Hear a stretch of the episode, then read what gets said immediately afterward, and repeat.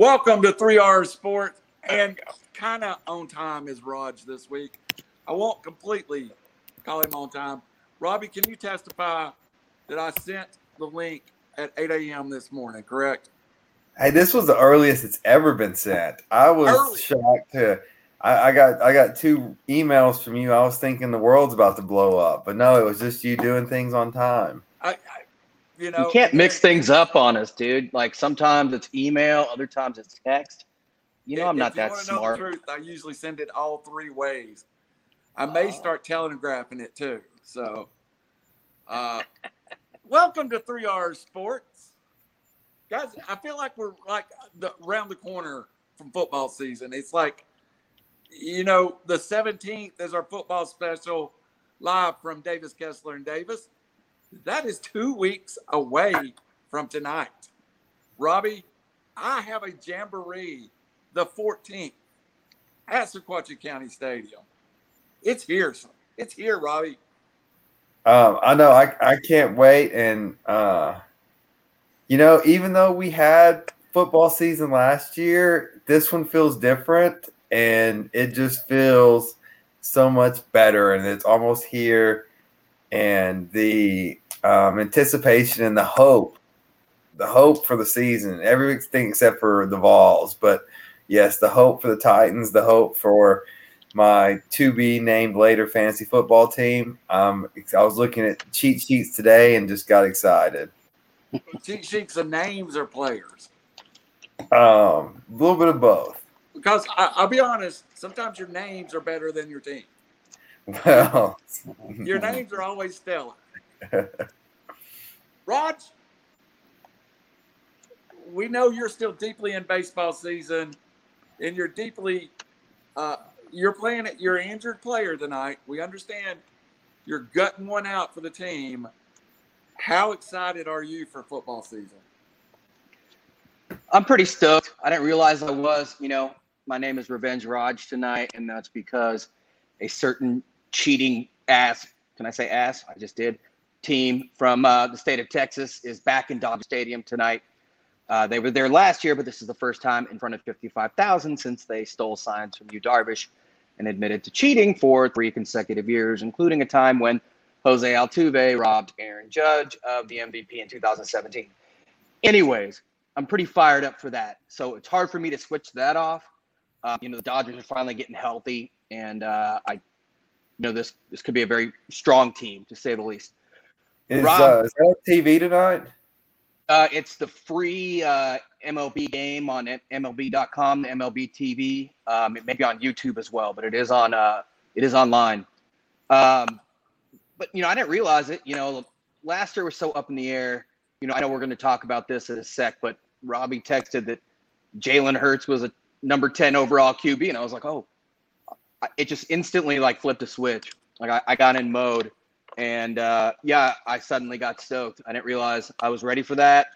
Um, you know, just because I love baseball doesn't mean I have to turn one on and, you know, turn the other off, so to speak. Um, that's the beauty of this time of year and football season and everything. I'm looking in the magazine that I bought that I have not looked at at all, clearly. Wanted to see where Jalen Hurts was. So while you guys discuss, uh, I'll blurt it out if I ever find it. Well, tonight we're going to start with a subject I didn't even have in our list tonight, but Robbie quite correctly corrected me, and it's probably the biggest story in the NBA. So we just talked about MLB, we just talked about NFL. So let's start with the NBA story. Basically, the Lakers have cleared out their roster, trading Kyle Kuzma, Montrezl Harrell, KCP, the number 22 pick in last week's draft to the Wizards for Russell Westbrook, which at the time I believe left them four people. And since then, they've signed Dwight Howard and some other old guys that I went to college with. And now they have seven, seven people on roster. What are we going to make of one of these days? It's going to blow up in their face. But is the combination of Anthony Davis, LeBron James, and Russell Westbrook with a bunch of Randalls enough to win an NBA title? So I mean, obviously, nothing gets done on a team LeBron's on without LeBron signing off on it. So he obviously signed off on this. What I don't get and I can't make sense of it is if Davis doesn't get hurt last year, I think they win the championship again. And so are are you tinkering with a I mean not tinkering, blowing up a roster that won a championship in the bubble and without injuries probably would they would have at least been in the finals. I, I'm confident of that. Maybe they don't beat Milwaukee, maybe they do. But I think you would bring the original gang back together and and run it back and see without with without injuries if you can you know win it again. I'm interested to see how Westbrook and LeBron play together. I mean that we, there was the same talk with Harden and Kyrie last year. Um, I'm and I'm not. I'm just not so. Sh- this this reminds me of uh, 03 and 04 Lakers whenever Malone and Payton all came and tried to win a title before Kobe and Shaq broke up, and ended up going down in flames to the Pistons. Um, I, I'm not sure this is a good move. I think I would have with AD and LeBron. You have two of the top five players in the league, and you match up well with anybody. So I don't know if I would have blown this up. So the four players they signed, Roger, uh, Raj, Dwight Howard, uh, a bring back, Trevor Ariza, I believe a bring back also, Wayne Ellington, and another bring back, and Kent Bazemore. Is there minutes in that group? Yeah, you know, I think so. Um, they still had the mid-level exception. Yeah, I agree with Robbie entirely. Uh, this is shades of 2003, 2004. Uh, you know, that team was Karl Malone, Steve Nash, Kobe Bryant, uh, Shaq, and uh, Rick Fox. And uh, only, I believe, Devean George and Kobe were under like a certain age, like 26. Uh, that team was ancient. And the Pistons were young, aggressive, they blew him out of the water. Everybody was young. You know, Ben Wallace mm-hmm. was a beast. Chauncey Billups, um, just just a money team. Um, the Lakers had a lot of free agents, a lot of contracts up to, or due rather. Uh, you know, I they just used the mid-level exception because they still had it on Kendrick Nunn. Kendrick Nunn is a plus defender. He averages about 15 a game uh, in Miami. Um, you know, it was kind of down to him and Alex Caruso, and every Laker fan loves Alex Caruso. Like, who doesn't love a balding white guy from Texas who's got serious ups and just throws it down? Uh, Caruso also started a, one of the finals games, a game three, I believe, uh, when they won it in the bubble and was lights out. Also a plus defender. Uh, but again, balding white guy. I mean, sorry, I'm teeing you up, Rob. But uh, just kidding. Hey, Randall's there too. We're we're, we're hey, we we got two out of the three balding white white men hey, here. Yeah, hey, I'm a balding brown guy. Yeah. Well, I'm a balding brown guy, but anyways, um, you know that Andre Drummond left, sayonara. He, um, you know, Dwight Howard came back, like we said, you know, defensive presence. Um, I feel much better after getting Kendrick Nunn. Long story short, but yes, they need to get younger. I mean, you can't be signing Melo and all these dudes, and you know, really the only young guys they have now are Talen Horton Tucker, who uh, they're super high on, and uh, Kendrick Nunn, who I believe is 26 or something like that. But yeah, there is no. Uh, I mean, one guy goes down, and that's an old team, but they can learn to play. I mean, Westbrook's a walking triple double. LeBron's a walking triple double. It's going to take some time, but AD stays healthy. I think they'll figure it out. But the defense, especially perimeter defense, is what I worry about. So so that's the one question I had for you. Uh, talk of signing Melo after you let Caruso walk, after you let Dennis Schroeder walk. I, I, was more shocked that they let Caruso walk than maybe you were because he was maybe the best plus defender unheard of in on that team. So what does your lineup look like? Can you take a stab at one, or you or Robbie? Can you? I mean, because right now I, I don't know who's playing where right, at, with the eight they have. And if you have yeah, Anthony, where are you at? Yeah, and I'm not sure that it's early. I mean, I guess the season starts in October now. I mean, I'm with you though. What does Carmelo Anthony bring to the table? I mean, he's a shooter, but he doesn't play defense. And with Westbrook and LeBron and Anthony Davis, like you've got tons of scoring. I just don't know why you want a shoot. I mean, I'd, I'd rather get a defensive shooter um, or defensive stopper to take some pressure off of LeBron and Westbrook playing on the wings.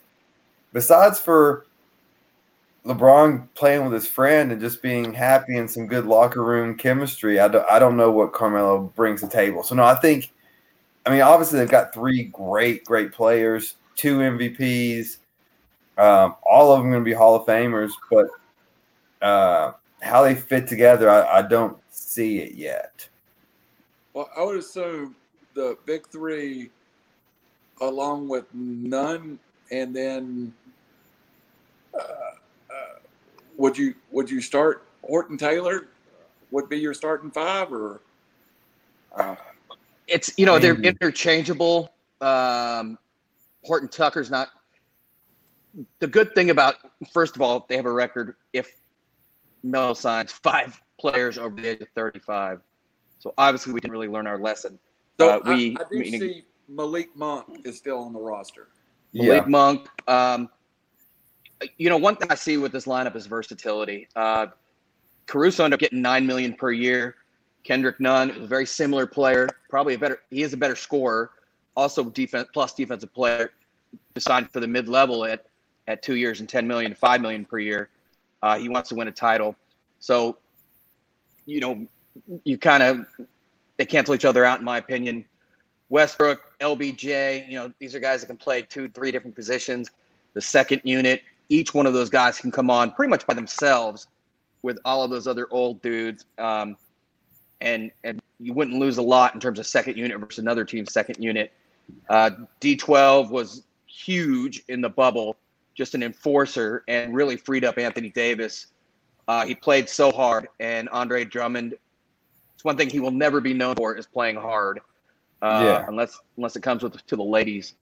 Um, you know, Marc Gasol, yeah, I mean, he got eight, six, eight minutes per game for a reason. But Horton Tucker, again, is a big guard. Um, they're not done, but yes, they. Uh, I, I see versatility here despite the age, and again, not only in players but in box score. I mean, you got two what? guys that are highest top five triple doubles all time. That's usually pretty good, but there's only one basketball. Yeah, what troubles me about the team they have now is you can't run this age group through a regular season trying to get the number one seed. So you're just saying load management, let's get to the playoffs. We're going to have three of the top five players on the court.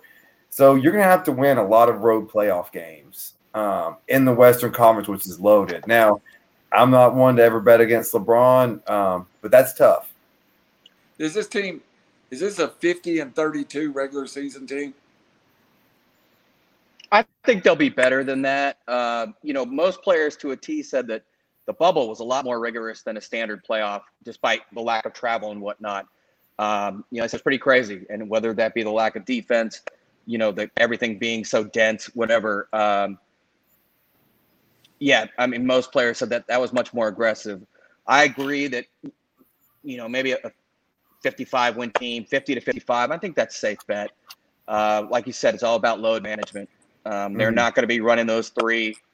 You, you, know, we saw what happened in a short off season with AD, and Rob's right. They were up two to one on Phoenix, and then AD got hurt. Game over. Um, so, uh, yeah, I, I think it, it is a 50 to 55 win team, but it's also got some serious veteran experience, and they don't care where they play. They can win anywhere. What what is the upside? You know, and I got to see Dwight Howard a lot in person.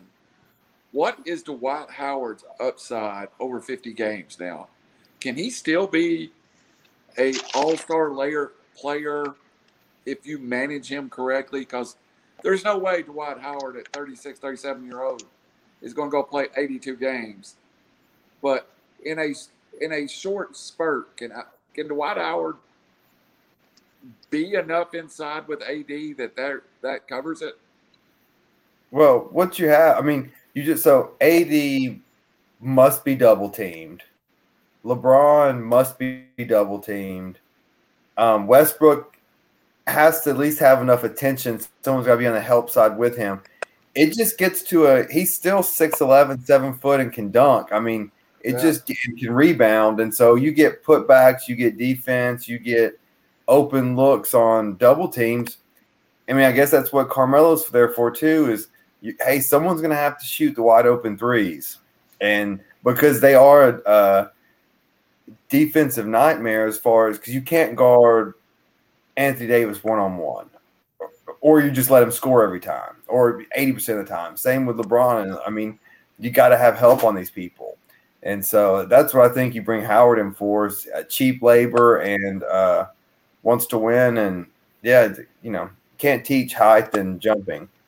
True, true.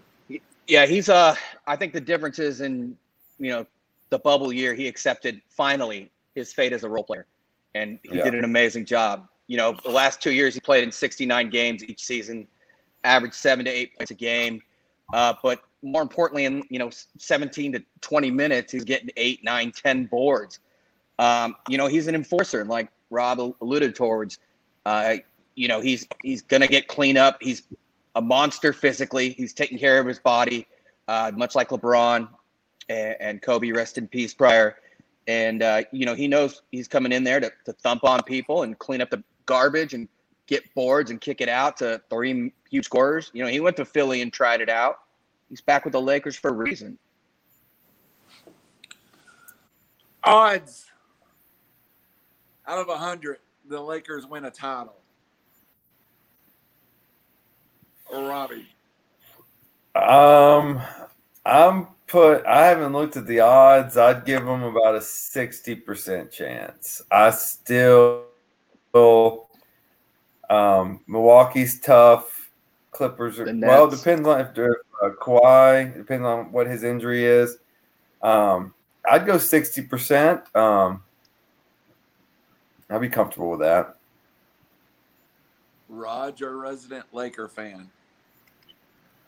Uh, I'd probably be around 55 just because of the age thing. And, you know, Phoenix is a young, aggressive team. The Clippers, if Kawhi comes back, at a, an infusion of young talent. Um, yeah, I probably, it's, the age thing does scare me. I'm not going to lie. Plus, you got the Nets waiting for you, uh, Yeah. or Milwaukee in all likelihood. Uh, you know, Durant is the best player in the game right now, um, all things considered. Uh, not to mention Golden State, you know, that Yeah, we forget that that uh, when Klay Thompson's on the floor with Steph Curry, they don't lose much. So the West is going to be insane this year, um, and Luka, and you know it's it's going to be interesting. You know, one thing about the Lakers is their roster isn't done. Uh, Yeah. Rob Pelinka knows what he's doing, so we shall see. But 55-60, I'm comfortable with. I believe I've seen somewhere them and the Nets are like the two favorites, or the Nets were just ahead of them. But yeah, we, we don't want to fall in the trap of 0304. Qu- quickly, are you taking the Nets big three or the Lakers big three? Me, Lakers. Stole, you just stole my next question. Oh, sorry. Um, well, uh, Randall, he, uh, Raj went Lakers. Who are you going with? I'm going with the Nets. Um, I think I'm going with the Nets also. I think it Just- depends on if, if AD's on the Age floor or Durant's on the floor. You know, those two guys are the difference maker. If one of them is hurt, you go the other way. Yeah, absolutely, Absolutely. absolutely. All right. That, we do more West Coast basketball than any. I put on the headline t- today when uh, I was advertising our podcast out the world's most dangerous podcast, West Coast to the Dirty South. And that may be that may be our new tagline. So this week was a crazy week in sports. And we'll be back to LA again here in just a second. Trade deadline baseball. You saw two teams that were not that far out of first place, that were contenders, that are big market teams, basically sell their whole team off. And then you saw the Tampa Bay Rays, who sold their whole team off in the offseason, go quietly put together a power hitter, a couple more pitchers, and now they're back in contention. I don't think I remember a crazier trade deadline. Raj, we'll start with you, and I know we'll kind of break down some of the trades. But overall, the impression of the last week in Major League Baseball and the Nationals and the Cubs just basically throwing all their chips in and saying, okay, we're starting over. Yeah, I mean, uh, it was the busiest trade deadline and probably the best ever. Uh, the Cubs, you know, Jed Hoyer came out, I think today or yesterday, and said it was frustrating that we couldn't get our three stars to sign contract extensions. Those guys, I mean, Rizzo's getting up there, but those guys aren't that old. I mean, there's no reason, in my opinion, that they necessary. It, it, wasn't necessary for them to have a fire sale. Um, and, and, I don't just, think they got. Just before the season, they let Schwarber walk. So let's exactly. go back to that. Um, yeah, absolutely. And then he went to the Nats, and then they traded him after he had like one of the hottest Junes or whatever it was, just hitting homer after homer. But um, you know, Scherzer was 37 and he's a rental. If not for Trevor Bauer and his alleged sickoness, um, you know, the Dodgers wouldn't have had to made that deal. Uh, but Corey Seager is going to be a free agent at the end of the year. Trea Turner's under control for one more year. Um, so, you know, they play the same position. But LA loves versatility and they got all that. I think Washington, though, you know, they, they did better than the Cubs. Um, you know, the Dodgers had to give up talent to get who they got. One of them was Keibert Ruiz, uh, an amazing catcher, but, you know, him and Will Smith play the same position. And there's only one catcher and there's no DH in the National League. Josiah Gray was the Dodgers' top pitcher. Uh, you know, they were showcasing him, gave up a few few dongs when he came up, but he'll be okay. Donovan Casey, a double A outfielder. You know, Washington, in my opinion, did much better with two players than the Cubs did with three. And they still have Juan Soto. Uh, they still have Strasburg. You know, they're, they're going to be all right. And I think they'll be back way sooner than the Cubs. Uh, but yeah, it was crazy. Uh, underrated move, too, was uh, Kris Bryant to the Giants. Uh, I'm not real thrilled about that one, but um, you know the the Dodgers GM Andrew Friedman, his protege is uh, Farhan in San Francisco, and and he pulled a Friedman move, getting Kris Bryant, which was really well done. Unfortunately for LA. Robbie, I know you're not the biggest baseball guy in the world, but even you had to be interested in just teams. They kind of they sold off their AMC early. Um, yeah, so this this was this was my takeaway from from the trade deadline, and Raj just gave you much more of a intelligent breakdown than I will be able to do about the trade deadline. So I will just go with just overall thoughts. Um, it's kind of what a World Series brings to the fan base and to the uh, equity these people in charge have. Um, and then so like the Cubs won, and then now boom, we're starting all over. Like we're no longer going for it. Fire sale. The Nats, they won a World Series. Boom, fire sale. We're you know we're going back to the basics, back to the um, Moneyball philosophy. Let's get prospects. Let's let's rebuild this whole thing again. Uh, and so it's so far from the Yankees view of just going for it every year, every year, every year. Let's win, win, win. It looks like the Dodgers, the hell, the whole NL West is all going for it, um, which makes it great for that division and for that. Eh, you know, the Dodgers have always been a big deal, and but now San Diego and and and just the whole West Coast going for it. Um, but yeah, it's just it, it's different on the West Coast. Yeah. It is like yeah. a nuclear explosion out there right now. Right. And so yeah, all these players, I mean it's it's it's exciting for the sport. It's exciting for what's great for the sport to be leading off Sports Center um, with something besides Yankees Red Sox for the 17,000 time. So I think it's good to grow the sport nationally instead of it being a regional game.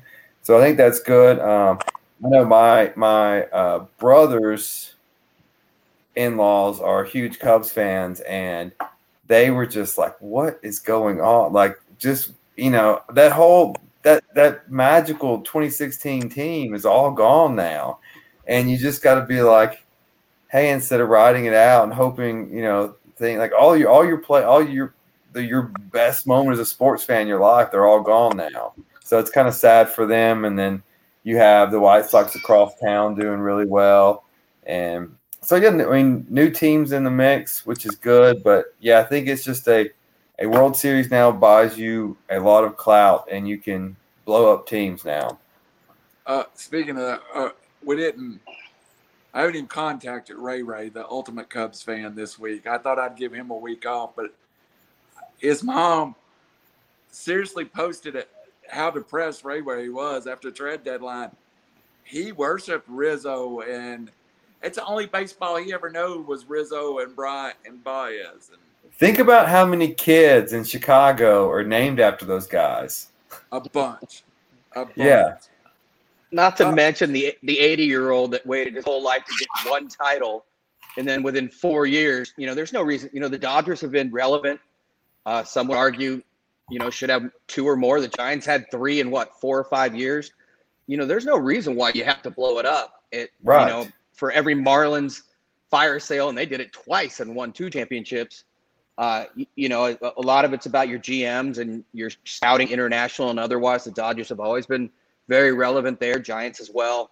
Um, you know, some organizations can just reload versus rebuild, and uh, I think for the Cubs, I, I do feel bad. I mean, that was a magical year. Hey, hey, David Ross is still there, and talk about getting a raw deal. The guy waited like his whole life to become a manager, and now he's in Chicago, and they get rid of all of his best players. Yeah. Kimbrel's having a point. What he had a sub what one ERA like 0.59, which is insane. Um, And they Yeah. may have got the best player in the whole deal for Kimbrel and Nick Madrigal from the White Sox. I mean, that's Yeah. a nice player. Mhm. I Very want, I want to stop you right there before we go further. There is a way to rebuild without tearing your franchise root to root. Now, we would all agree the Braves have had a tragic year injury, but let's look at what they did at the trade line deadline. Bryce Ball was a top 10 first baseman in their organization, blocked by Freddie Freeman. Uh, they do trade off uh, Blaze Wilson, who last year was great in the playoffs, not so good this year, but you add a closer in Richard Rodriguez, you added a catcher in Stephen Vogt, you added four outfielders and Adam Duvall, uh, Eddie, uh, uh, Eddie, um, what's his name for the twin? Eddie Udera, uh, Soler, and Joc Pederson. And the Braves didn't break up their system. They didn't give away, uh, uh, they didn't give away West or Pache or, you know, any top prospects. But the Braves probably aren't going to win a World Series. Matter of fact, I'm, I'm telling you, they probably did this to get to the playoffs without Acuna. But I felt like the Braves at least went out there and tried. Some, Yeah. If I was a fan of some of these teams, like the Phillies, I don't know that you tried to get better, and you're in the deadline. So the Braves, the uh, the Mets tried to get better in the East. The Phillies stood pat, and the Nats sold off everything. So did the uh, the Marlins were out of it. But you had a four team race. One of the teams collapsed. One did nothing. One did a bunch of minor deals, and one went for it. If you're a fan of one of those teams that did nothing, how do you feel today? Uh, well, let me just talk. So I'm looking up at the National League East right now.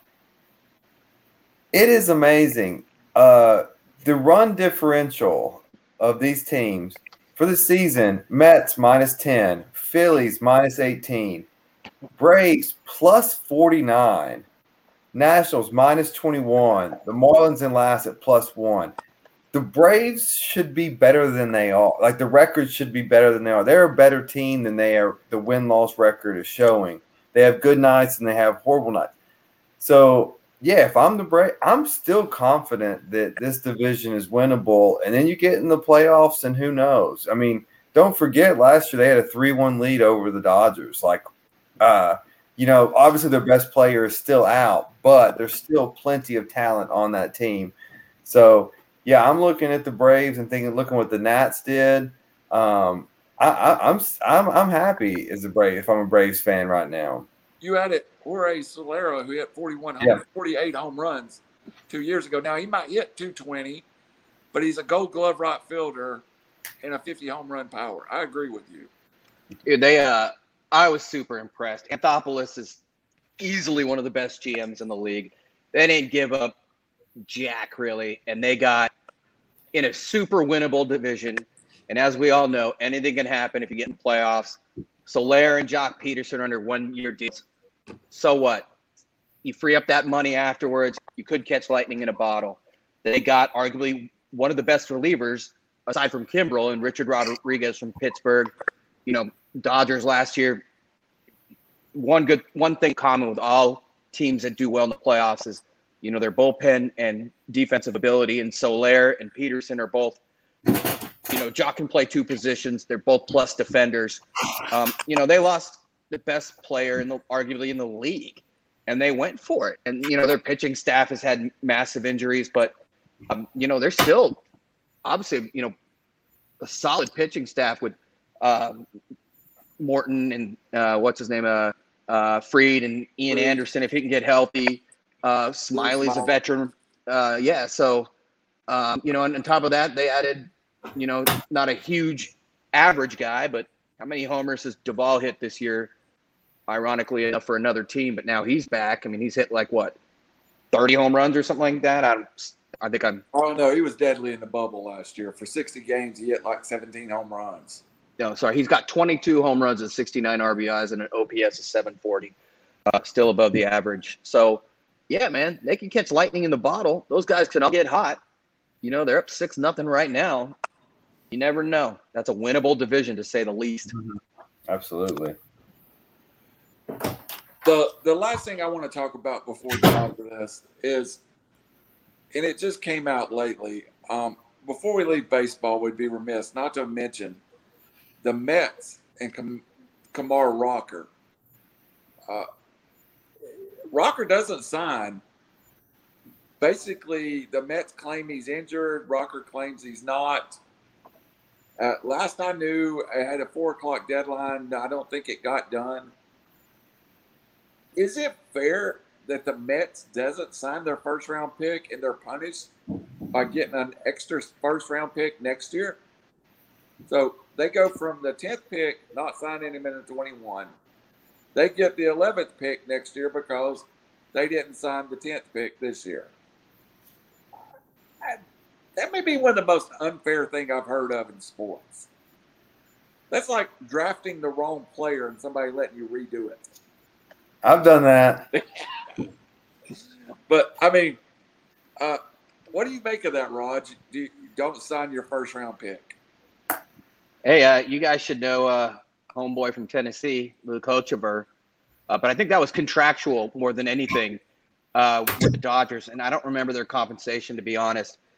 Yeah, um, you know, two years ago, Rocker was the overall done number one. It wasn't even a debate back then. An elbow injury. I mean, I, I agree with you. That that's they seem to be rewarded for not scouting properly, or Yeah. you know, was there any fraud or deceit by Rocker's camp? I don't believe so. Um, that that does seem a bit uh, overly beneficial for the Mets, in my opinion. So Go ahead. So wait, so the you're gonna have to explain to me. So the Mets picked a player, they didn't sign him for injury reasons, and then they get the same pick next year. yes. So you made a bad pick. You found out after the draft. You just don't sign him, and you get the pick back next year. And that's in addition to another first round pick. Yes. Yeah, that. Yeah, base. Yeah, the baseball draft's stupid. Yeah. Yeah. I think I'm gonna. I think I'm gonna. That's, that's the end of my analysis on that. I don't know any- anything other than that. I'm passing on all my draft picks this year, and I'd like to take double picks in the 23 draft because, or 22 draft because I, I think if y'all let me have twice as many picks as everybody else, I might win the league. Now, did this kid did this kid get to go play in college, or is he going straight to their farm system? I mean, he, theory. he was, he was at Vandy. Vandy. He pitched in the College World Series for Vandy. Scott Oh well, if you agent. draft a Vandy player, you should lose your pick anyways. Yeah, Yeah. Scott Boras is his agent. Says he's healthy. Yeah. The Mets says he's not. So it's kind of a crazy, crazy situation. But you know, Kamara Kumar Rocker could return to Vandy and pitch in college next year. After Bring it on. Vols are gonna beat that ass. Raj already Absolutely. said ass, so I figure we can. But then again, Kumar uh, Rocker's dad is former defensive line coach at Tennessee, Tracy Rocker's son. So, uh, I think And he is half Indian, which is awesome. yeah, he's so there's hope for your son, Raj, to make it to the major leagues. Exactly. So we're about halfway to the show, and this is usually when we do something fun. So let's do a little different.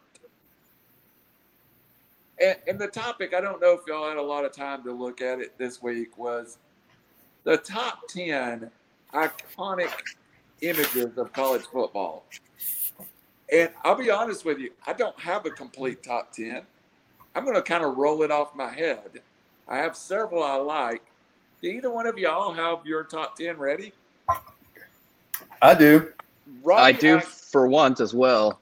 Uh, All right, Raj, you go first. You're never prepared. I know. I'm- Tell me I'm about very it. Proud of both of you. This gives me time to get one together while you go. We'll start with Mr. Davis. Mr. Mata, you're second up. Okay, also, also. So I I wrote wrote this down. So I've got um the eagle soaring around Jordan Hare. Good I've one. got the Ball Navy, Howard Rock, Howard's Rock. I've got uh, Death Valley with the LSU Whites. Um, just the Rose Bowl and everything it it stands for.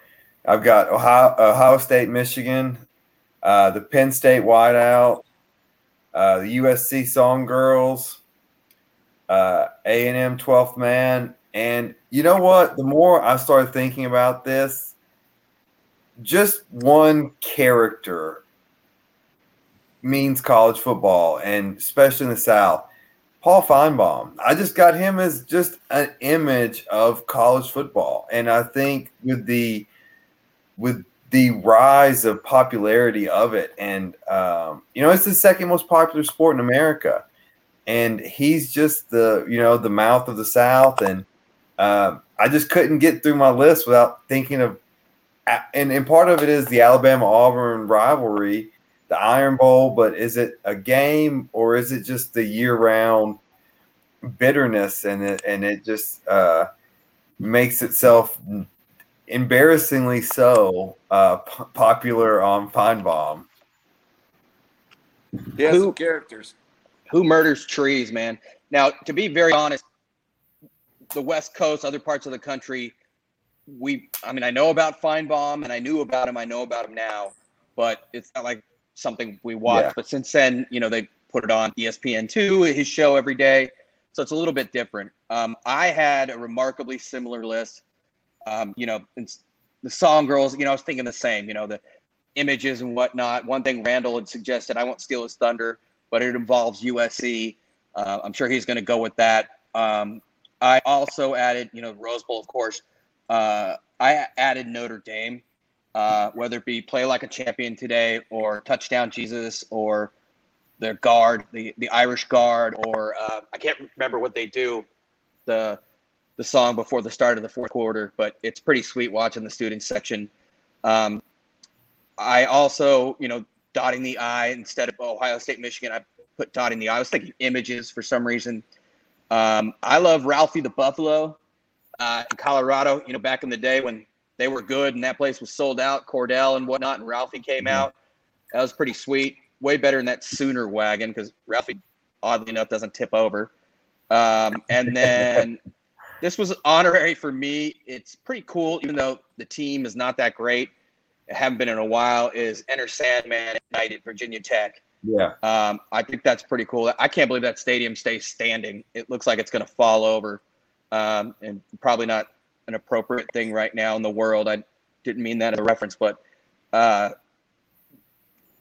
just uh, you know, I had LSU at night. You know, the whiteout, like I said, uh, just very similar list. I mean, these are iconic images for a reason. Mm-hmm. Yeah, my honorable mention was Wisconsin's jump around, and then I, I thought about. I mean, it's hard to say uh, college football out Notre Dame. It's just in my lifetime, Notre Dame. It's just ha- it like they're there, but there's no rivalry in our neck of the woods, and there's no. They just they've been a punching bag for the majority of, of my life, you know, and so it, it's while they're there, you know, it's just it. They're kind of like um, um, I don't even know who to compare them to. I mean, even when they're good, they end up being a punching bag and Yeah. the BCS era, and they, they think they can play with the SEC's best, and they end up getting trucked nine Yeah. times out of ten. So I, get it. Um, yeah, I have a different conception of them. yeah, Obviously, being and you, and you have the and- rivalry, yeah, and like Yeah. the same thing is like, yeah, I mean, you know, Tennessee Alabama is still a huge game to us Vols fans, but to the rest of the country, it, I mean, it's not. I mean, Tennessee never wins, and so it's, just like, it's fifty-five to three to the rest of the country. yeah, But now saying that, uh, my first experience, I've said this before with the SEC was I was in graduate school in Ohio and a couple of buddies uh, were from the SEC, one from Florida. And I came down to Tennessee. I've said this many times, Tennessee, Florida at uh, Neyland. And I had to that point never seen anything like it. And that's when Tennessee was good. The strip was, I mean, the strip's always been kind of ugly, but you couldn't see any part of the road because it was all blocked off and everybody was in orange. Um, it, that was unlike anything I've seen. Not to mention, we were able to sneak in the game for free uh, via the TV tunnel and just basically waited for a big play and walked up into the student section uh, where there was a bunch of girls in boots with booze in their shoes, which something I'd never seen before either. So that was Uh, that was that was pre uh, Fort Sanders Yacht Club with the vodka infused Capri Suns. Indeed, and that's a basketball tradition, but we do love Yeah. Fort Sanders. Yeah. Um, but no, I mean it's uh, you know Tennessee Florida to me has always been a huge game. As you know, like Rob said, in my Southern SEC lifetime, Alabama's just kicked the crud out of them every time. But you know they they managed to play good games with Florida a lot often, and uh, I like seeing those colors too. Uh, the two schools, uh, very vibrant and uh, obviously passionate, huge stadiums and great fans. So, and I think it's an age thing. Florida is not the same as Alabama for me. Yeah. Uh, I grew up when it, it was Alabama, Tennessee, and Florida was non-existent. So, um, it's really in the last. If you're under forty, it's probably Florida. If you're over forty, it's probably Alabama. So, I've got a lot of your your list, but I also I love some of the pageantry pageantry of college football. So I'm gonna I'm gonna go down my list a little bit. I, I have eleven because I can't get around. To, I can't get away from jump around. To me, that looks just so fun. Uh, I also have the Virginia Tech Metallica entrance at ten. I think that's awesome. At uh, number nine, I have the fact that Alabama has no logo. I still think the numerals on the helmet is ugly, but it is as oh, identifiable as anything on the face in college football. When you see numerals on the side of the helmet, you know it's Alabama. Number eight also has to do with the helmet. I think there's nothing more identifiable than the big play Buckeye stickers on Ohio State's helmet and how you start early in the year and you have a couple of stickers.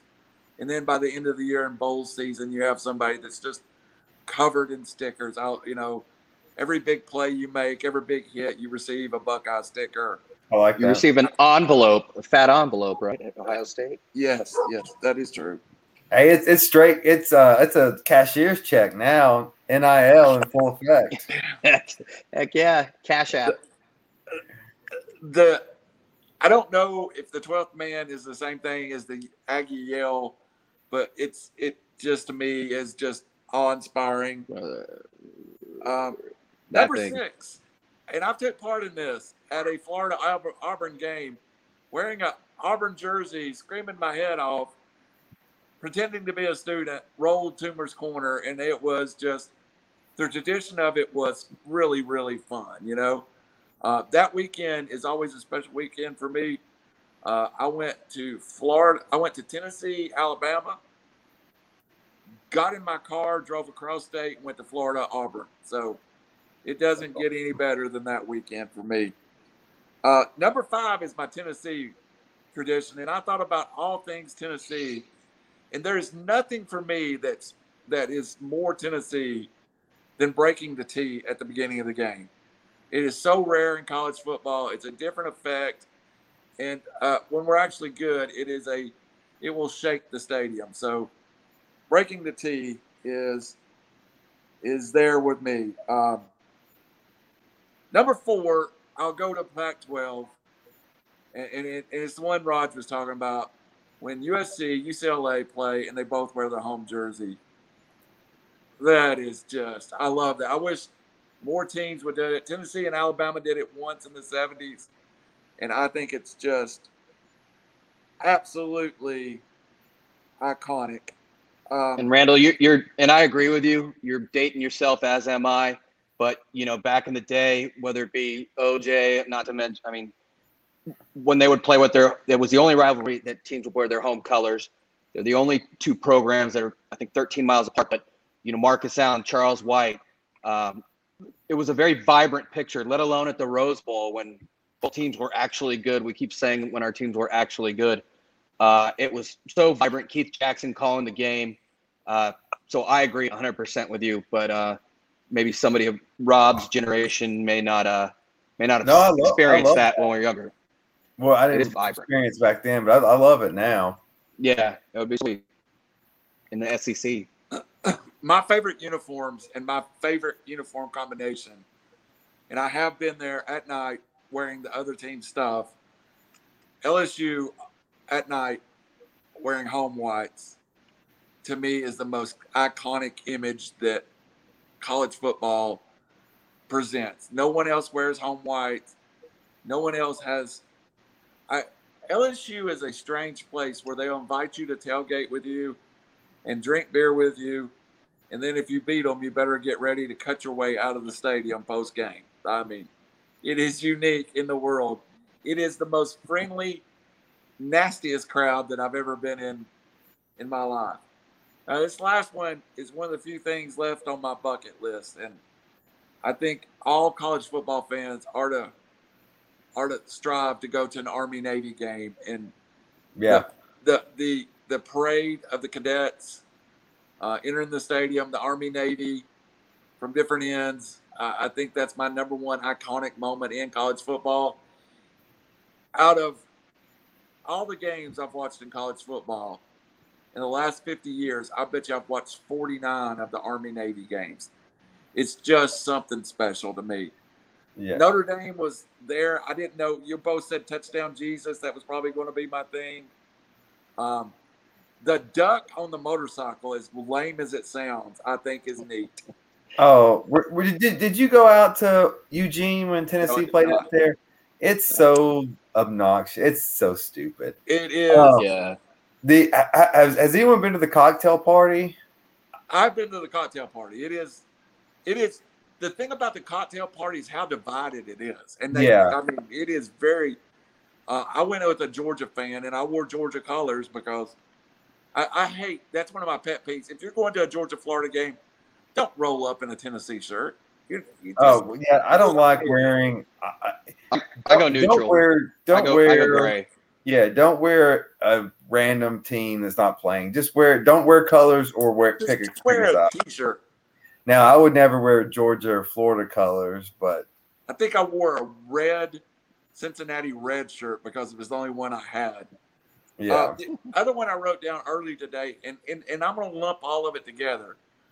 Ralphie, Bevo, the Boomer Schooner, the Rambling Wreck from Georgia Tech, that was there, all that stuff. And for some reason, and I hate Florida and these these are not on my top ten. But if I was a Florida fan, I would Gator chomp you all day long because it's so obnoxious. Um, I'll, I'll tell you what is. Yeah, it is obnoxious. I'll tell you It what is is. really cool. Um, if you've never, and I, I can't believe the name of the horse is blanking on me.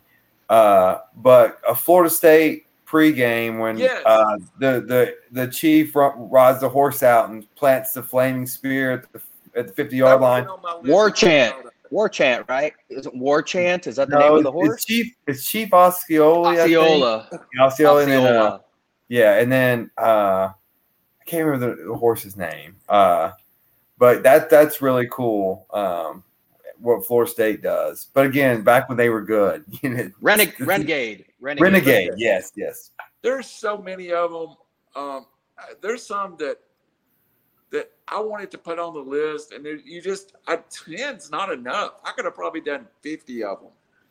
Um, I miss. Well, well, think about Texas, Oklahoma didn't make either of our lists. I mean, those are two iconic Play.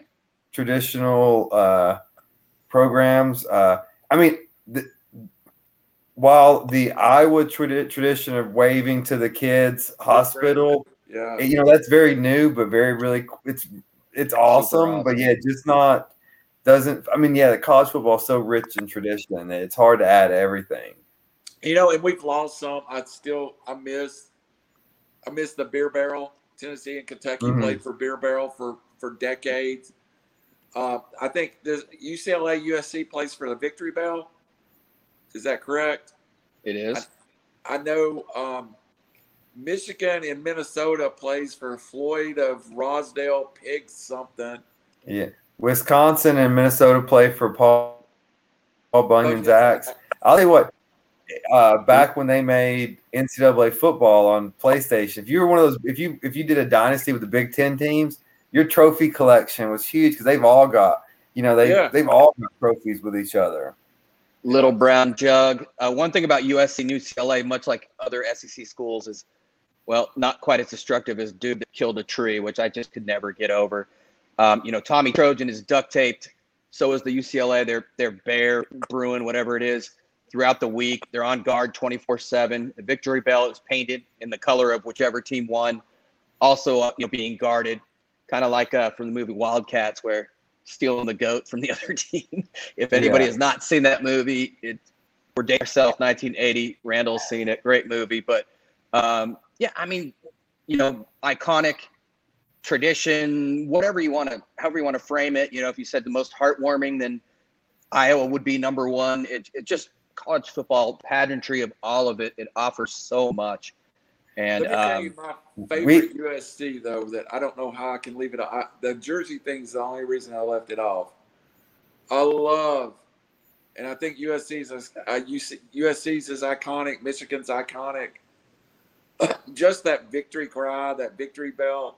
The band plays that note, and and and you get that march. You know exactly who it is without a doubt.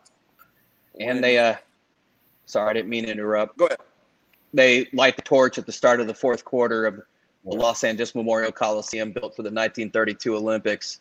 Um, actually, maybe built before that, because they even played baseball there. But uh, it's pretty cool being in that stadium when USC is good against Notre Dame or UCLA, sold out at night, and that torch lights up. It seems to do something to the team and to the crowd.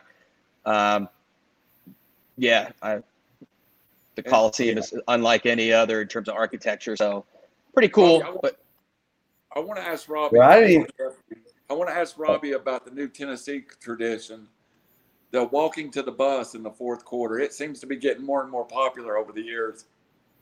Oh yeah. uh, well, you know, and, and that's what's funny is like, uh, and I, and I was trying not to be a homer. Um, man, when Tennessee's rolling, Rocky Top, man, that's like Yeah. hearing that song, hearing 110,000 people sing Rocky Top, like that. That's all. That's what college football is. About. I mean, it's the most. Well, I mean, the fa- fact that you know, even like you know, you had Chip Kelly who you know coming when Oregon played, or when uh, Jeff Tedford bought Cal. You know, just like the whole week in practice, they just play the opposing teams plays it on repeat. You know that's just how important it is, and like get used to it. Like you're gonna hear it every first down, Rocky Top, you know, and that's just just cool.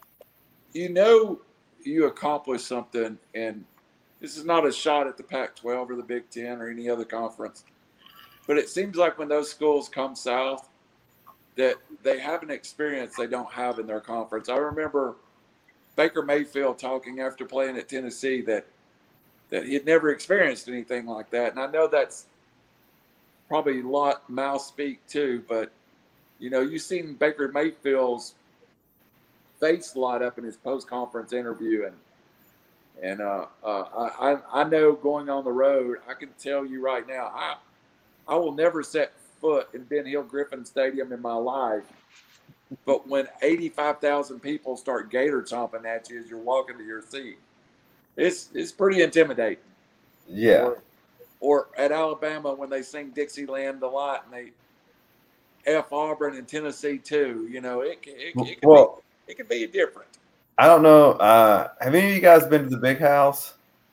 I have I've. I've been to the stadium when nobody was there. I just wanted to see. Yeah, so so it, it's kind of how Texas is, like which would be Baker Mayfield's probably the only other comparison he has to SEC.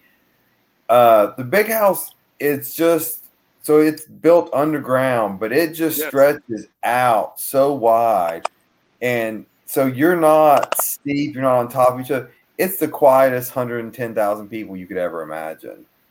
Baker Mayfield would have never played at Texas, though. That's the reason I hate.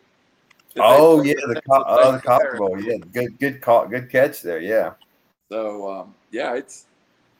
And, and, Hey, you I- know, we'll move on from this subject, but I, I do think of all, and, and, and this leads into the next subject is is expansion of college football. I, I do think that the that Texas and Oklahoma joining the SEC is going to add something to the conference. Um, again, I, I have a great I have a great desire to go to a game at Oklahoma. I missed it a few years ago. Um, but what about expansion of college football? This week it was reported that Clemson and Florida State had reached out to the SEC uh, with a desire to move. I guess, I guess desire to move is the wrong word, but they, Get on board or get left behind at the station. yeah, It's obviously gonna be a power conference. SEC. When is too much too much, and who is No. going to survive the battle of expanding conferences? Roddy Raj- or Raj, either one of you. Raj, uh, you want to take it? I really don't. You know, I even read stuff about, you know, that Pac-12's preeminent programs reaching out to possibly considering the SEC. You know, like USC and Oregon and maybe even Washington. I mean, when does this stop? It used to be a regional thing that made sense, and you know, the Big Ten versus the the Pac-10 and the Rose Bowl. Um, the SEC makes enough money as it is. I don't really know why uh, Oklahoma and Texas are doing this, but you know, it's going to be a slippery slope, in my opinion. And if, if you're one of those teams stuck in another conference, you're not going to make nearly as much money. You're not going to play nearly as great of competition. Um, I don't know. I think it's silly all the way around. Just keep it. Even I didn't even like adding A and M, a natural, you know, Texas rival with with uh, you know, with Texas rather than OU. Uh, when does it ever in Missouri? Like, come on, dude. When does it stop? Well, Raj, before we get off of it, the subject though, if the Pac-12 are forced to expand, are they? Could the Pac-12 get to 16 teams without raiding the Big 12 uh, leftovers? Could they? Would they? Have, would they be forced to go into Texas and take a TCU or a Baylor or someone? You know, in the past, I think the Pac-12 has been very against taking religious-based schools, Like BYU. BYU. And now would would the Pac-12 then open their doors to Texas Christian, Baylor, BYU? I guess they'd have to. You know, BYU and Boise State have been on the table before. Uh, you know, San Diego State, lesser extent Nevada, UNLV. I mean, look what you're talking about there versus whatever the SEC is going to become. Uh, you know, I'd like to see them stand pat if such a thing is possible. not to mention, you know, that the SEC, it would be difficult for most teams other than Alabama to run the table. Um, so who knows what's going to happen in, in that if that actually does go down, and you have an undefeated team. At least that other team can, you know, make an argument to be in the playoff. And just like the Braves winning the NL East, if they do, you never know what can happen after that point. Um, but yeah, I mean, what if USC and Oregon join the SEC, the Southeastern Conference? Then what's left? You know, like literally what's left in football. Uh, I don't know how it would go down. At least I'd get to watch more games, and USC would make a lot more money on the network. Robbie, um, you're an SEC guy with me. I, I, I, there's some points to Raj's why Texas and Oklahoma other than just money. Are you satisfied with Texas and Oklahoma joining the SEC? So this is obviously a very complicated topic. And because we don't know what the end game is yet. Um, well said. I foresee what the SEC wants to do is essentially become the Saturday version of the NFL. Or the, the third, I mean, I guess NFL has third, I guess the Saturday version of the NFL and do time slots. And so if that's their goal, they've got the best brand and they've got the TV partnership with ESPN so now it becomes okay, if you're on the outside looking in, regardless of where you are in the country, are you going to want in this league or not? If you're not in this league, what does that look like?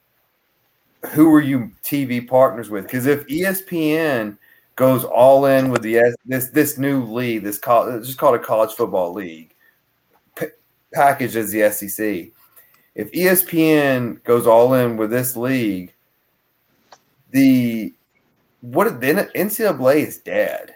I mean, they're probably already dead anyway.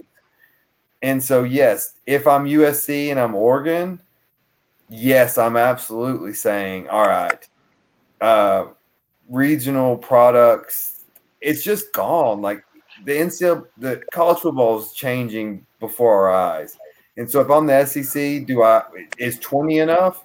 Do I want to grab um, USC, Oregon, Ohio State, Michigan? Would they come, or do I grab Clemson, Florida State, and that's my 20? And hey, or or um, conversely, do I wait till this TV market, till this TV deal is up? I add Texas, Oklahoma for whatever the price is going to be then right after that deal, we get this in place. Then I start picking more network or more markets. Then when the next TV rights comes on, does Amazon, Google, Apple come and blow ESPN out of the water? Like there's so much finances that we don't know um, is what's going on, and this is happening so fast. And um, I agree with Raj and to the extent what he said earlier is like Missouri didn't make any sense to me. The St. Louis market wasn't a great addition. A and M, yes, Houston, that Texas market that that brought some some money. Um, Missouri seemed like a wrong fit. Put them in the East. Now you got Missouri, Vanderbilt, Kentucky. Um, they're there, so you got to deal with them. Um, and but you hear the the Pac-12 and the Big 12 are now talking about merging. If I'm USC and I'm Oregon, I'm not sure that makes a lot of sense to take some also rans in Texas. Uh, but now does USC leave UCLA? You know, Oregon's Oregon State. Sorry, you guys are out of there. Uh, they don't bring anything to the table, and so it, a long answer to the question is we don't know yet. But I think the SEC planted their flag even deeper as they are going to be this new NIL version of college football. Well, I got a, one question is, you know, Texas has arguably the most successful sports network in the Longhorn network. Uh, BYU does as well. How does that? come? It's all about money. We know this. Yeah. To me, it's like when does the SEC become a more selective NCAA? Like I will Yeah. take this team and that team and this team and that team. I mean, if if this is the case, and and I mean the SEC is just next level when it comes to making money. But you know, why not have a mandatory out of conference game, SEC versus Pac-12 every year, or you know that type of thing? Uh, limit the number of games because I mean nobody wants to see Alabama crush Missouri, but if, you know Alabama had one game against other power conferences. And, you know, I understand parity, and, and that's not fair to the Mountain Wests of the world, but I, I mean, it's going to be more fair and, and equitable than what's going to happen if the SEC just starts swallowing up all the monster programs.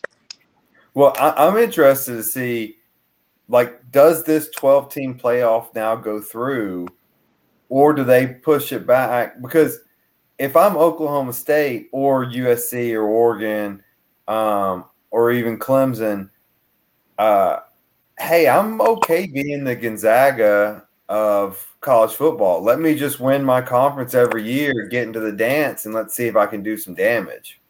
Because Oklahoma State now, if the Big 12 has a bid, um, as they were talking, I mean, Oklahoma State should win the new Big 12 every single year. And hey, if you're automatically into the playoffs, then hey, that's that's revenue, that's that's money coming your way. Now, the question is now if the SEC takes their now their Powerball and just says, "Hey, no, no, no, we want four, and we may get three of the four teams in ourselves." What happens to the rest of the leagues? I, I think there's a conceit, Robbie, that if the SEC goes to four pods, that each pod member is guaranteed a spot. And I think the SEC has that kind of power. If you have a pod winner, they're automatically playoff eligible. So, so you think you think of the twelve team playoff, SEC's gonna be guaranteed four spots? I, I think it's very conceivable. Probably I mean- already happened, so Yeah, why do I- I- a I bunch don't- of pods? you, you, you probably are right that um, so they get a third of the pl- playoff off the bat without wild cards. I mean, yeah, Yeah. And then it comes down to an argument if the Pac 12 does that, and you know, and I do, I do, let me, let me say, I do not ha- have the love for Oklahoma and Texas. Some do. I do understand the value of Oklahoma and Texas, but I would be very interested to see a combined Pac 12 with the best parts of the Big 12 left over. I do think a Baylor, TCU, Oklahoma State uh, added to the Pac 12 becomes a, a- an aggressive conference. I think if the Big Ten, the Big Ten to me seems the least likely wanting to move. That I'm afraid the Big Ten, if they don't react soon, are going to get the Rutgers and the Temples and the Marylands. You know, Well, if if I'm West Virginia, I'm terrified right now. yes, Um, Kansas State, I'm terrified, and I'll not necessarily terrified, but you're looking at musical chairs. Uh, Notre Dame, you may be finding your if if so. There's there's I think there's two ma- for four major players. Um, for Notre Dame, it's Ohio State, Michigan, Clemson, and USC maybe Florida State. If Ohio State, Michigan, and USC, any combination of the other ones, if they jump to this mega conference and they get to 20, Notre Dame can't there there's there's not enough quality opponents for them to schedule to make them at all relevant anymore. So I do think that Notre Dame, despite of its partnership with ACC, if push comes to shove and it becomes brand recognition and saving the brand, I, I think Notre Dame is forced to join the Big Ten. Um, and I don't know if the lay of the land is part of it, but when you start talking about You know, Notre Dame geographically is in Michigan's back door. But And what if what if Ohio State and Michigan bounce? if Ohio State, Michigan, ba- look, there is a, six teams to me that control their own destiny that might write what happens here. Florida State, Clemson, Ohio State, Michigan, USC, Oregon. Hmm I Those agree. six teams may determine what happens in the future of college football. If USC and Oregon decides we're going to stay in the Pac-12 and we're going to build around us, and they are some pieces out there. Washington's a viable football program. Uh, you know, uh, I've heard talk. I think Baylor's a viable football team. Uh, I think that if you could snap up Oklahoma State, they may be the best football program floating out there that no one's got a real beat on. Uh, Well, it- But- and this just shows the power of college football. In college basketball, Baylor and Gonzaga played in the championship, and they may both be just in their own little conferences. Like it, it this is a college football decision these schools are all having to make, and that's it. It's not academics no more. It is college football, and it is television money. So the other part of this, uh, and I don't know if either one of you read it today. Uh, evidently, nine of the current 14 presidents signed a letter to uh, the SEC Commissioner Sankey asking to revoke Vanderbilt's membership in the SEC, Whoa. and that Wow. uh, if they could get 12 members, that you could actually see Vanderbilt kicked out of the SEC. Uh, and, and I read it from a legitimate source. It ain't a source that's going to, I'm going to, uh, uh, let me just see if I can pull that up. Uh, but the reason being was, what does Vandy bring to this? Academic reputation and let's get those guys. Sorry. Well, that's the only team Tennessee can beat. Hey, they bring baseball, basketball's pretty strong too. Yeah, academically they're Now, they do separate so- themselves, but um, I mean, I didn't even. What's the source on that? Speaking of Vandy, the reason why I've been smiling is Walker Buehler's pitching, and the Dodger fans have been booing incessantly. Uh, it was so loud when Altuve came up and Buehler just struck out Correa to get out of the inning. So Walker Buehler Vanderbilt, positive. Uh, you know, they have a great program. They're still booing. Sorry. Um, what is the source? And not to I, put you on I'm the looking spot, for it. but- I but- read this but- at work. I really didn't have time to read it. But why? Yeah, y'all go ahead and uh, discuss this. Real quick. Oh, we're doing we're doing reckless speculation on Vandy getting kicked out. I love no, it. no, this was from someone. I want to say it was from the Athletic. All right, Oh. so it so predict reckless speculation. If Vandy, if that is true, and if Vandy then gets removed, then all hell is going to break loose, and it is going to open the doors for Michigan and Ohio State. Yeah, I'm doing reckless. I'm still looking for it. And if Michigan and Ohio State come, Yeah.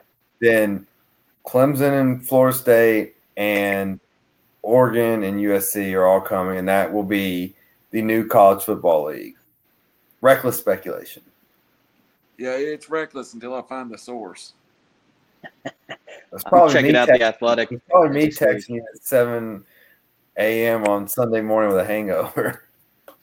I, it might have been Reddit, but I, I don't know. Oh well, Reddit. They, that's where I get my investment advice. It's it's legit. GameStop, man, all the way. Well, I saw it on Wikipedia actually, so uh, somebody's got it down. I Yeah. think. Yeah, let's just call it reckless speculation until I find the article and I'll send it to everybody. Well, it sounds. I mean, if that's the case, that maybe it, it was kind of in reference or in lieu of the potential joining of these other big programs, and there may be one odd man out. And if there is an odd man out, then I would think Vandy would be it, at least from a competition standpoint, when it comes to football, because Yeah. that's where the dollars are. I don't understand what they do with all their um SEC money they get. Like they, they're, the stadiums still suck. The basketball gym, I would rather hang myself outside of it than go inside of it in And these think days. that was the I think they buy books and article. stuff. like they have libraries there. Yeah, and a hospital too that's functioning. Oh, we we uh, UT has a good vet center or vet school. Yeah, and Cadaver Central, man. No, nobody's Yeah. better than the, the body farm. Oh my gosh. It's been removed. Oh, So How it was convenient, a- Randall. I'm just kidding. there was there was a post on Reddit. Uh, No, it was uh, on a, uh, uh, I think it was called Fansite. Uh, uh, it's a site I read, so uh, I'll see if I can get. I, I think I made a copy of it at work. I'll see if I can get it. But yeah, it's been removed. we're, we're breaking news. Yeah, we're we're recklessly speculating at this point. But while we're recklessly speculating, Vanderbilt is a money drain from the SEC. And if you went to the football stadium, it is single worstly worse the football stadium I've been in. And, and I mean, I think UTC's football stadium is better than Vandy's. Oh, Vanderbilt, they they just have they they've been doing COVID protocol before COVID protocol was cool. Yeah. You can socially distance there better than anything. All right, guys. Since I can't find my removed fan site article, we'll move on. Last subject of the night. Simone Biles wins a bronze medal, which I may be my most interested that I've been in the Olympics the whole time. I mean, I really, I don't know if it's her telling the world to middle finger off, but I thought it was a nice moment to the Olympics. I know you two have been discussing Olympic basketball some. Where do we stand with the Olympics? Is Simone Biles? Is, I know there've been some world records broken swimming. What's what's what's held your attention? What would you like to talk about, gentlemen? Robbie, you look like you've got something on your mind. Um, so I think of this Olympics as a rather uh, tame Olympics and, and something that's kind of an off year, no fans. I think Simone Biles will be remembered as the story of the Olympics. That, um, well, one, the courage to know something was wrong, to talk about something that was wrong. This is not, and this has been said, this is not basketball. This is not sprinting. This is not um, ice skating. This is gymnastics where if you don't have it, you can get seriously injured, paralyzed, or die. The the she do, what she does and what she has to do to do her craft is ex- extremely dangerous. And if you don't have it, and to prepare, this isn't her first Olympics. Obviously, she's got as much gold as anyone could ever dream in a lifetime. But you still prepare four years for this, and to take a back seat, and to get your mind right, and to have to step back on teammates, and and just the courage that takes, and and then to come back, and and, and I get so sick and tired of, oh, it's got to be gold or nothing. Are you kidding me? These are the best people in the world competing on a one-time event uh, to beat you. And hey, gold, obviously unbelievable. Silver, unbelievable. Bronze, unbelievable. To medal at the Olympics, the World Olympics, is freaking impressive. We have, uh, I don't know, 15, 20 viewers, and we're happy with ourselves. Could you imagine being the third best in what you want to do in life?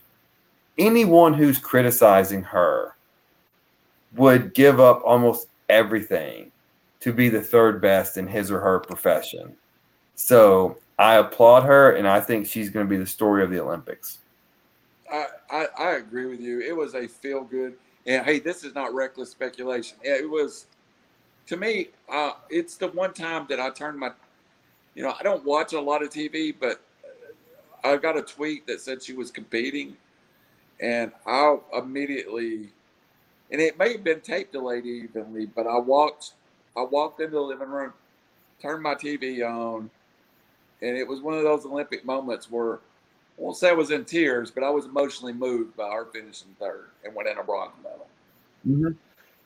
Not only that, um, the beam is not her strongest event. She said it herself. She did win the bronze, I think, in Rio in uh, 16, but um, you know she had the twisties. And for people that aren't sure what she's referring to, if anyone's ever seen you know the floor exercise when run and plant and flip 38 times in the air, um, you know she described it as not knowing which way was up or down. You know, not having any kind of yeah.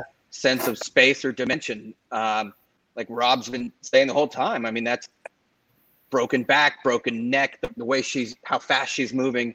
It's insane. Um, so to come back, and not only that, so arguably having the most scrutiny of a gymnast ever in terms of, you know, I know we know about Bruce Jenner uh, or Caitlyn and, uh, you know, Nadia Comaneci at age, what, 14 or whatever. But, um, you know, there's more eyeballs on the Olympics today, obviously, than there were 20 years ago. And everybody was watching her. And for her to medal uh, in probably one of her uh, least strong events, and not only that, she uh, tied Shannon Miller for becoming the most decorated U.S. gymnast of all time with seven medals. Uh, and Biles has four golds to Miller's two golds. So even though it's not all about golds, she uh, medaled to make herself tied for the most decorated U.S. gymnast of all times after basically having vertigo um, on the national on the world's biggest stage. Uh, that's insane, man. I mean, what it takes the courage and and mental fortitude and whatnot it takes, you know, and and uh, get off my lawn with saying, uh, oh, millennials, they, you know, they, they don't want to compete, blah blah blah. You know, STFU, bro. It's yeah. she's a monster, uh, mentally and physically, and and and yeah, I think she is going to be the lasting effect um, I agree with Robbie overall. Um, you know, there isn't the Usain Bolt or whatnot. A lot of hopes were resting on Biles in terms of American marketing for the Olympics, in terms of the Olympics marketing the Olympics. Um, you know, there have been nice stories. I know that uh, uh, Tamyra Mensah Stock was the first African American female to win uh, gold in wrestling, which was uh, an awesome achievement. Um, you know, we don't have, like I said, we don't have those marketable track stars, and uh, I mean, they're going to be, but we didn't know about them coming in. And for most of us that, you know, aren't well versed at, you know, who's in the four by one hundred medley in the pool, um, you know, we have to learn from you know this Olympics and go into the next one. So, uh, yeah, it's it probably won't be awesome for ratings overall, but uh, it'll be known for Simone Biles and a few other very memorable moments. Uh, and if anybody hasn't seen Snoop Dogg and Kevin Hart on Peacock talking about the Olympics, it's pretty great. So uh, that would also be one of my highlights of uh, of uh, this Olympics. It's worth checking out. Um, I, ever since this was put as a topic list today, I was intrigued on what our very own bronze medal specialist was going to be talking about. Mr. Losing the semifinals, Randall. What, what do you got to talk about bronze medals? Hey, it's it's I'm the third best player in our league. That's quite an accomplishment that the sober guy loses to two drunks every year. every single year. Every year. Um, right, I, wait, oh, wait. Can I can I say one thing? I don't know if you guys caught this. Uh, so the, I believe it was the Canadian sprinter who won the hundred meter dash, and he came out of like 19th in the world. Over under how long he, that gold medal stands? September the first. September the first. Yes. Uh, I'll take under. Uh, I tell you another good moment of the Olympics for me was a backup quarterback, uh, David Blough of the Detroit Lions.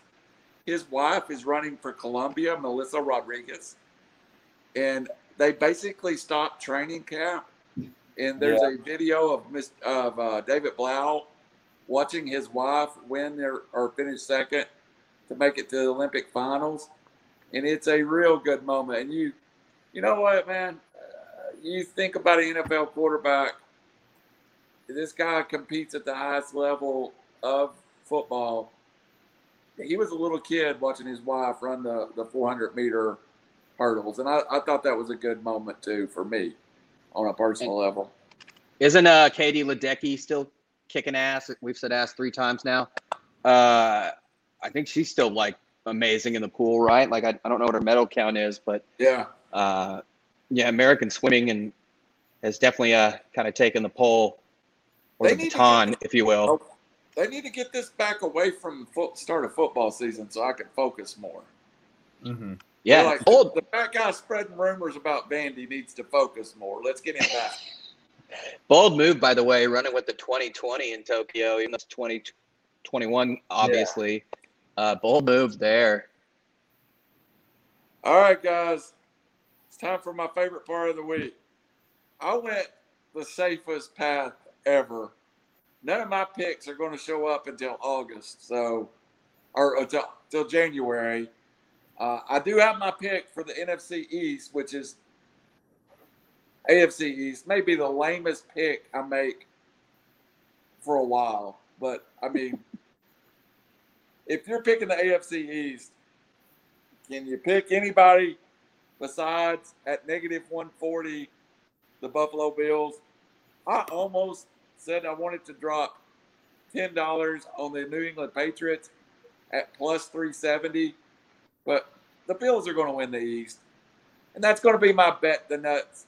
So let's recap right now what I have outstanding the Titans to win the South, the Bills to win the East. Not a lot of drama there. Next week, the AFC North, I think that's the first time there is probably three of the four teams in the AFC North that I think could win the division. When's Uh, the Hall of Fame game? It It's got to be coming up, right? yeah, I, I have a, Yeah, usually it's around now. Peyton's induction is the 10th. So it's got to be next week. Okay. Uh, I have a jamboree the 14th at Sequatchie County Stadium. And while we're waiting on Rod to see if he rejoins, this week's 3R Sports is brought to you by Mann+Hummel, the place that's gave me a paycheck for 10 years despite being a marginal employee. Uh, Mann+Hummel, let me just throw this up because I, I work there and I cannot remember the phone number. Mann+Hummel is 260 Resource Drive. We're doing a hiring event all week. Uh, if you missed today's, you can call 423 443 7783. Ask for Riley Tarver. Again, Mann+Hummel doing a hiring event starting at 1450 an hour. And if you stay four months, we're going to give you $500. $500. And I'm telling you, guys, if you knew if you knew you could work somewhere that's kept me a job for 10 years for 1450 an hour would you not do it seems like easy money Yeah. Uh, speaking of people that don't work very hard, uh, shout out to uh, criminal Barry, Barry James, who's one of our uh, solid watchers, and uh, he just got a bonus today for his employment. Um, hey, government employment, uh, it, it has its perks. Hey, and uh, and Mann+Hummel, real quick, I, I want to make sure that uh, the old man there, uh, it's actually it was four two three four four three seven eight eight three instead of 7783. Yes, 7883. We don't want to upset uh, anyone who takes the time. So I don't mean to, to one up you Yeah. there, but I know you would have been mad at yourself if that were the case. So yeah, and miss riley tarver's family owns a anheuser-busch distributorship in in cleveland so we've supported her Oh, family for a long time oh yeah. so uh, she's our hr assistant that is her company cell phone call it and it's 7883 mr davis the best gambler that i know Man, I'm I'm on a little bit of a cold streak, uh, and I apologize for that for everyone. I uh, I think I'm going to get us back on track this week. So um, obviously, I think I've expressed my frustration with NASCAR taking this Olympic break because NBC doesn't have enough networks. Just sign on with ESPN for Christ's sake. um, so we can get NASCAR all year round. But so on, so we don't talk much soccer on here, and we don't talk much about um, Atlanta United, who you know won the championship early on. They went through coaches, they went through best players, they've gotten shipped overseas. Um, they've been they've been snake bitten a bit here recently, but tomorrow night at seven thirty, um, they're going on the road in Montreal. Um, on May fifteenth this year, Atlanta they played in Atlanta. Atlanta won 1-0 over Montreal. Montreal is a little better in the standings. Atlanta still has talent; they just don't have it together.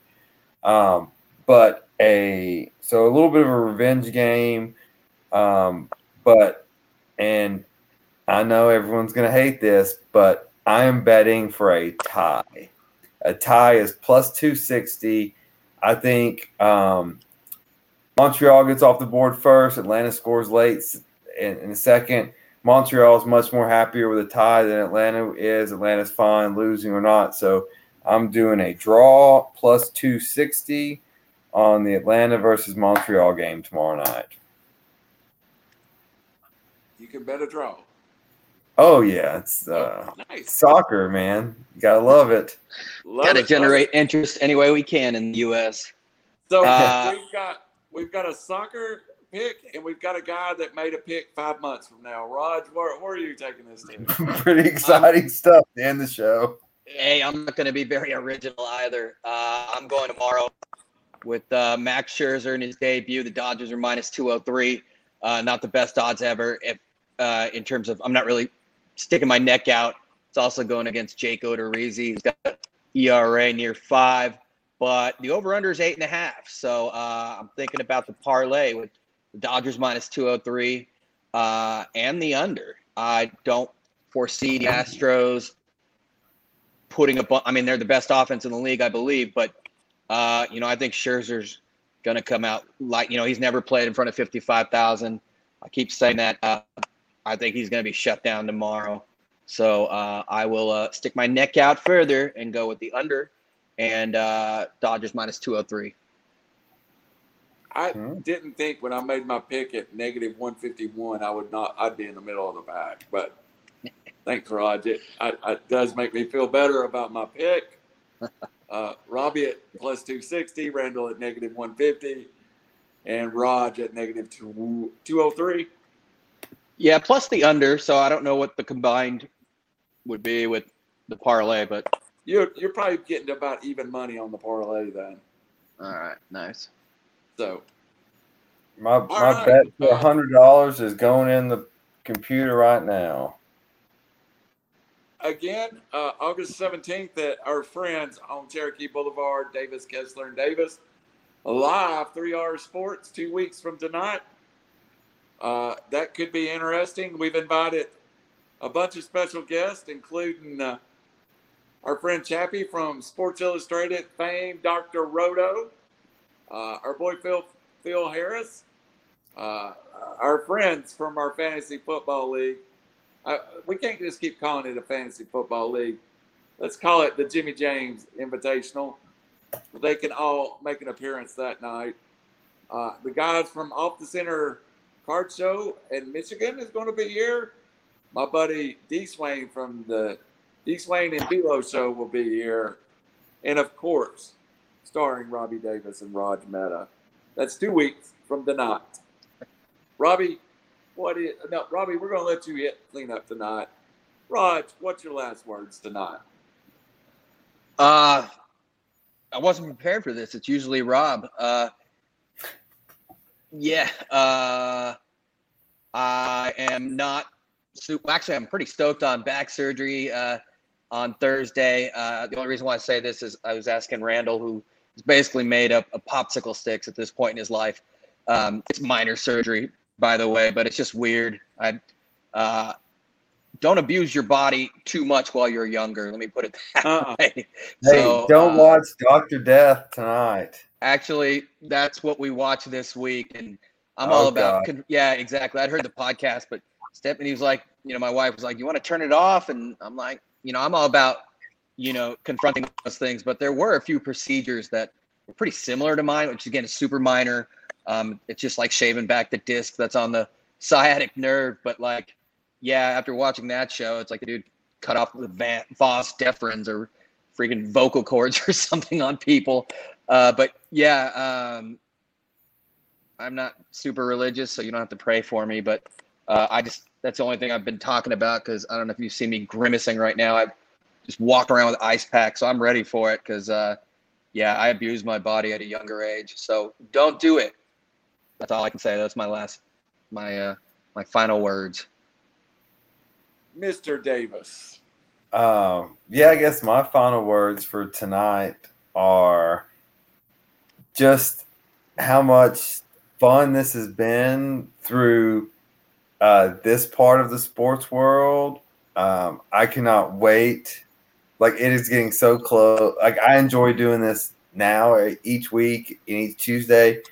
I can't wait uh, in the next couple of months when uh, football season starts and and yes, bad beats to steal from SVP, gambling stories, and uh, hey, going up to Knoxville and being drunk and being like, oh, I don't even remember that part of the game stories. Like it's uh, it's about to get so much better, and so I'm excited about it and excited about uh, the future.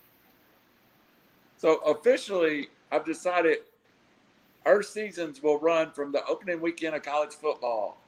So we will close out season one and begin season two, episode one on college football weekend.